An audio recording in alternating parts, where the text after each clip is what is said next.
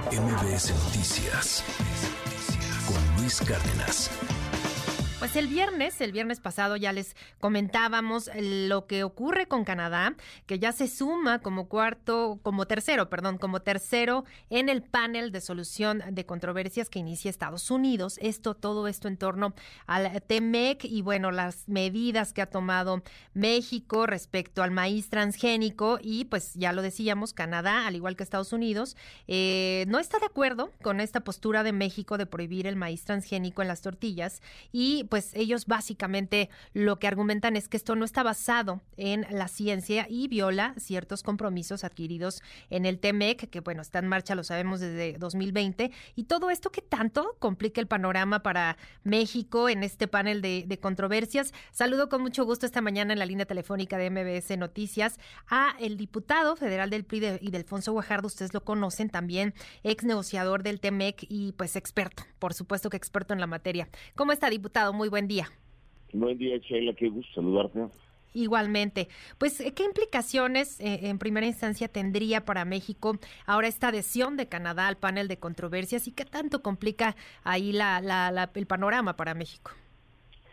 Eh, la adhesión de, Canadá, como lo viste, eh, generalmente los canadienses intentan no ser los primeros en, en demandar un panel.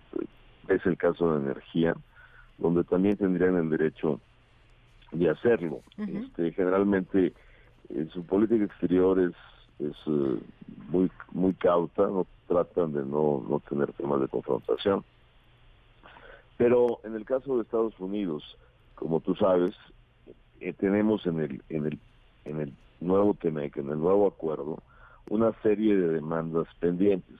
Tuvimos la automotriz, donde México y Canadá tuvieron la razón, el panel les dio la razón a México-Canadá y ni Canadá ni México han presionado a Estados Unidos con amenazas arancelarias para que eso se lleve a cabo.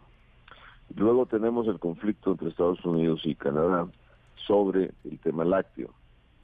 Y finalmente tenemos el tema energético, que hace más de un año iniciaron las consultas. Estados Unidos ha tenido el derecho de, desde hace nueve meses o diez de pedir el panel y no lo ha pedido. Y luego viene este conflicto de maíz. Primer, mi primera observación es que estamos siendo demasiado laxos en todos sentidos y estamos mandando señales muy, muy negativas sobre la, la, consistencia del acuerdo. O sea, si los países no se ponen las pilas para hacer que lo que pactamos o negociamos se respete, pues, pues empieza a haber una incertidumbre sobre, sobre, sobre la obligatoriedad de los compromisos y eso no beneficia absolutamente a nadie, porque es un instrumento diseñado para que se cumpla y para que sus beneficios se generen creando buenos empleos en toda América del Norte. Yendo específicamente al caso del maíz, en el caso del maíz, desde que salió la solicitud de consultas, yo dije este va a jugar a una en una ruta de, de una pista rápida porque el maíz tiene una naturaleza muy distinta a la energía. el, el, maíz tiene consecuencias políticas eh, en Estados Unidos con los electores porque afecta una zona, el estado de Iowa, los estados eh, intermedios, que son estados que en las elecciones generalmente son estados que le llaman columpio, que pueden ser demócratas o republicanos, que la diferencia es muy, muy fina, y por lo tanto este sí le pega a un grupo muy amplio de electores en el proceso hacia la elección que ellos van en el 24. Entonces estaban políticamente obligados y hay muchos senadores y diputados de esa zona, con mucha influencia en el Congreso, que estaban presionando a la representante comercial y a la Casa Blanca para iniciar ya el panel que derive en sanciones. Y, dicho esto, eh, y eso es lo más lamentable, eh, eh, esta posición de México es una posición, como viste, originalmente era prohibir toda la importación de maíz transgénico. Y luego se dieron cuenta que iba a ser una locura, porque el 90% de lo que se alimenta el ganado, eh, los cerdos, las gallinas, eh, todos los animales de cultivo para, para, ser comestibles, producción de huevo, de leche, pues tiene, tiene, son alimentados con maíz de importación, maíz amarillo de importación. México no tiene capacidad productiva para generar. Y eso, el impacto que eso hubiera tenido en los precios para la cría de animales hubiera sido tremendo. Se dieron cuenta y como Michael Jackson dieron el pasito de reversa y cambiaron el decreto. ¿no? Sí. Lo, lo cambiaron para decirle, bueno, no vamos a prohibir el maíz para consumo animal, pero lo vamos a prohibir para consumo humano. El consumo humano de maíz amarillo en México es relativamente muy bajo, porque la mayor cantidad de lo que comemos es maíz blanco producido en México. Tenemos prácticamente autosuficiencia en maíz blanco. El efecto económico de lo que hacen es mínimo. Y el posicionamiento es retórico, es, es, un, es un, posicionamiento más cercano a, a un posicionamiento retórica ideológica, sin base científica, simplemente eh, es una pose política. ¿Por qué, ¿Por qué es una pose política?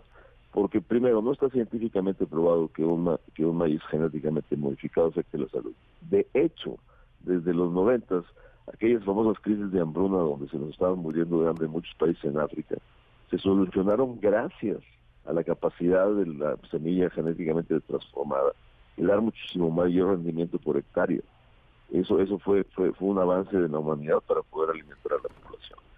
Eh, tiene tiene años eh, en, el, en el, la, la, el, uso, la práctica y, el resultado. Pero eh, aquí en México lo que sí hemos cuidado es la producción de maíz genéticamente modificado para la protección de las especies endógenas. Simplemente nuestro maíz auténtico, nuestro maíz que es icónico de México, tú no puedes plantar semillas genéticamente modificadas en la mayor parte del país. Se dan permisos experimentales en el norte. Entonces son dos cosas distintas. Una cosa es el consumo y otra cosa es la protección de plantas originales. Pero este, pero, pero aquí en este gobierno también son incongruentes. No, no vamos a dejar que un tortillero haga tortillas especiales para tacos de maíz amarillo y por todos Estados Unidos. Si hay cierta demanda de ese maíz para productos especializados. Pero ¿qué tal los 600 productos en los anaqueles de Walmart que vienen de Estados Unidos y que están hechos con maíz genéticamente modificado? Entonces, ¿que esos no hacen daño? Sí. O, ¿O esos no los vas a bajar de los anaqueles? Entonces, lo que estás observando es un posicionamiento incongruente, no basado en ciencia, en ciencia y que nos está creando un conflicto innecesario. Imagínate que los tomateros de Estados Unidos, los, los tomateros de Estados Unidos inventen cosas para parar la importación del tomate mexicano. Dos, millón, dos mil millones y medio de, dólares de, de exportación de tomate. Que nos hagan lo mismo con la azúcar mexicana. ¿Y qué va a pasar con los empleos de los cañeros? Y que nos hagan lo mismo con la exportación de aguacate.